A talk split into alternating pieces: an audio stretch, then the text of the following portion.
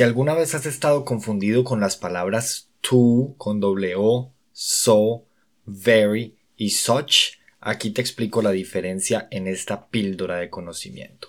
Lo primero es que to significa demasiado. Y sí, ya sé que debes estar pensando que también significa también.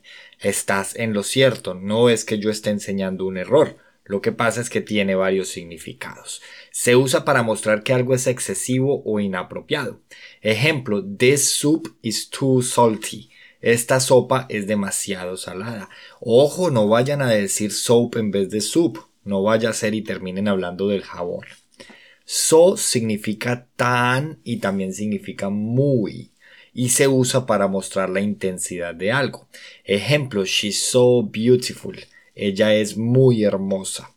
Very significa muy y se usa para mostrar un alto grado de algo. Ejemplo, he's very happy. Y such significa tal y se usa para dar énfasis a un sustantivo o a una expresión de cantidad. She has such a beautiful smile. Ella tiene una sonrisa tan hermosa. Espero que esto haya sido útil para ustedes y que les haya quedado claro la diferencia de estos intensificadores.